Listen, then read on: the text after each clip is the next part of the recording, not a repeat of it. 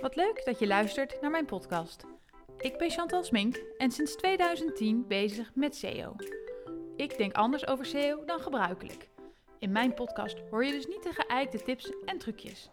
In afleveringen van 10 minuten vertel ik je steeds hoe ik over iets denk of deel ik tips en tricks met je.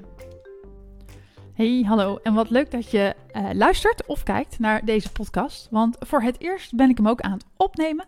Dus kun je uh, even ook de filmpjes bekijken op YouTube of op mijn eigen site bij uh, elk blog. In deze aflevering ga ik het met je hebben over titles en meta descriptions.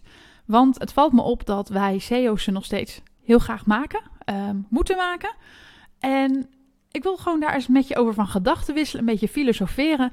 Van wat vinden we daar nou eigenlijk van als we kijken wat de middelen zijn op dit moment om het ook anders aan te pakken. Voor wie niet precies weet waar ik het nu over heb, hè, met die titles en die meta's. Um, het zijn velden die je kunt invullen in het CMS. Het is een soort van titel van je pagina of een korte en een korte omschrijving, je meta description.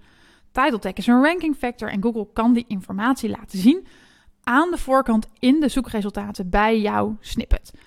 Nou, wat we weten is dat Google al sinds 2014, toen schreef ik mijn eerste blogpost hierover, wel eens iets anders laat zien bij de omschrijving dan wat jij hebt ingevuld bij de meta description.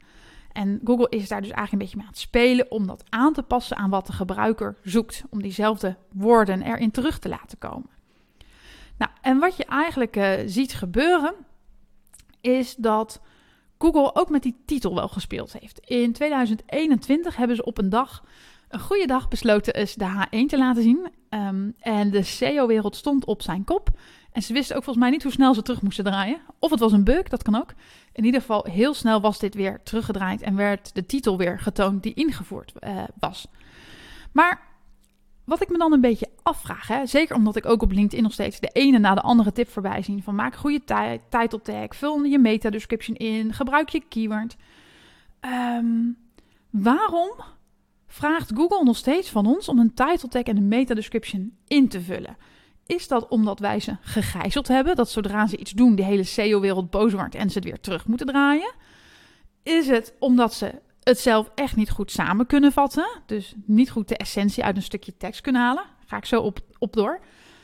Um, of is het omdat ze zeggen, nou weet je, doen jullie het maar, jullie vinden het zo leuk. Nou, dat laatste kan ik me niet voorstellen. Ik vind het namelijk helemaal niet leuk. Ik vind er geen, geen reet aan.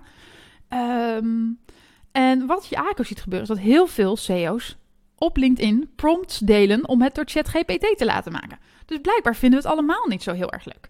Waarom zijn we dan helemaal in paniek als Google zegt, um, ik neem dat wel even van je over of ik besluit wat ik laat zien? Dan, ja, dat, dat willen we niet, dat pikken we niet. En eigenlijk vind ik het een beetje apart, hè? Want we kunnen zeggen, ja, Google kan het niet.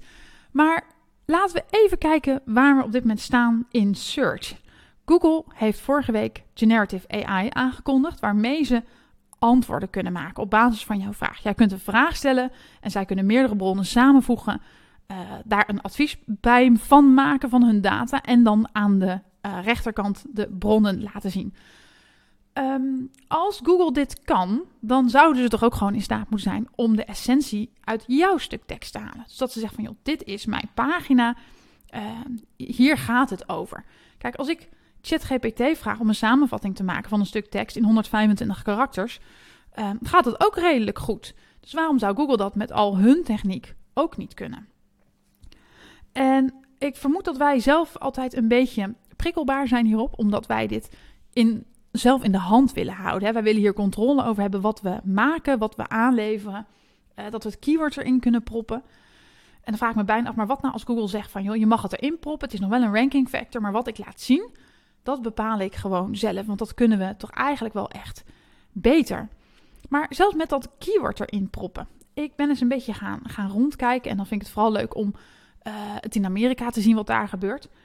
En ik ben er echt voor. Um, ik sta er zeker voor open dat Google in het Nederlands niet zo ver is als in het Engels. Dat, daar steek ik denk ik wel mijn hand voor in het vuur.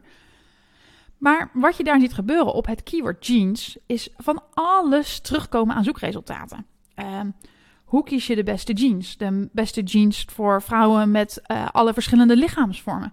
De beste jeans van vrouwen boven de 40. Maar zelfs een item, um, en dan moet ik even goed spieken hoe die heet. Ehm, ik kijk even op mijn andere scherm. Ja, 10 types of denim washes and how to wear them. Dus daar staat het hele woord jeans niet eens in de title tag en toch rankt het op jeans. Blijkbaar omdat Google snapt dat denim en jeans hetzelfde zijn, dat die tekst relevant is voor denim en daarmee ook jeans. Ehm, en waarschijnlijk komt dit van een autoritaire bron. Autoritair? Een bron met autoriteit, laat ik het zo zeggen. Ik ken de partij niet, het is een Amerikaanse speler. Maar blijkbaar is dat voor Google dus goed genoeg om te weten van... hé, hey, deze content gaat hierover. Dus waarom moeten wij nog een keyword toevoegen om, te denken, om, om Google duidelijk te maken waar die tekst over gaat? Ik denk dat Google dat zelf wel snapt zonder ons... als zij stukken samen kunnen vatten en daar wat moois voor kunnen maken. En dan vraag ik me af... Uh, is het gewoon niet eens tijd dat Google tegen ons gaat zeggen van... joh, CEO's, leuk en aardig, ik waardeer dat jullie het doen... maar het hoeft niet meer. Vroeger hadden we meta-keywords. Voor degenen die echt al lang meelopen, die kennen die term. Uh, volgens mij is in 2010, maar pin me er niet op vast. Uh, heeft Google gezegd, daar doen we niks meer, een, meer mee. Daarmee kon je uh, keywords toevoegen aan je pagina. En kon je tegen Google vertellen, hier gaat mijn tekst over. Nou, dat kon natuurlijk hartstikke gespamd worden, want je kon er alles invullen, hele rijen. En ik weet dat toen ik in 2012 begon bij het online marketingbureau...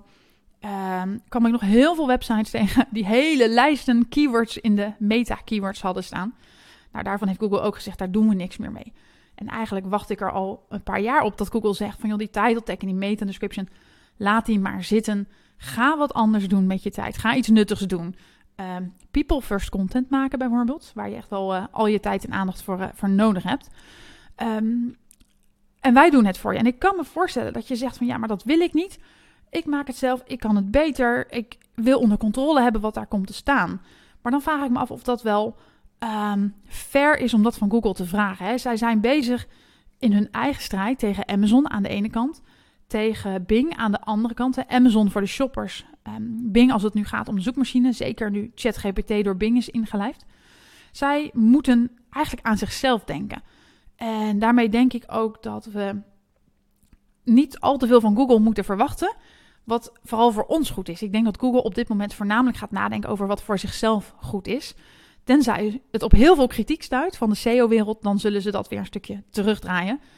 Uh, zo hebben ze ook de links aan de rechterkant meegenomen. In de eerste designs van BART stonden er geen bronvermeldingen um, of websites met autoriteit waar je verder kon lezen. Um, nou ja, ik weet niet of dat is gedaan omdat de SEO-wereld erover gevallen is, maar er zit wel een soort van uh, verband tussen dat het daar niet in staat en een paar maanden later in nieuwe concepttekeningen wel. Um, nou, dus dat is eigenlijk meer waarom ik je erover na wil, uh, waarom ik hier met je over wil hebben. Ik wil je vragen om daar zelf eens over na te denken. Waarom doen we dit nog in de tijd waarin we leven? Hoe kijken we hier nou tegenaan als Google zegt: laat maar zitten, hoeft niet meer. Wij kunnen het beter. Wat vind jij daar dan van? Um, en vind je dat eigenlijk ook niet prettiger dat je dat soort werk niet meer hoeft te doen? Want juist hiervoor, zou ik zeggen, zijn AI-tools toch echt um, voor gemaakt. Niet om al ons werk over te nemen, maar toch wel dit, uh, dit stukje werk. Dus um, nou ja, ook wel indirect een oproep aan Google. Ik weet dat ze Nederlands verstaan. Um, wanneer gaan jullie dit aan ons zeggen en kunnen we eindelijk onze tijd eens nuttiger besteden? Wil jij alle plaatjes nog even bekijken of alles rustig nalezen? Ga dan naar mijn website. Daar uh, hoort ook hier weer een blog bij. En anders kun je me ook nog volgen op Insta. Je vindt me onder Chantal Smink NL.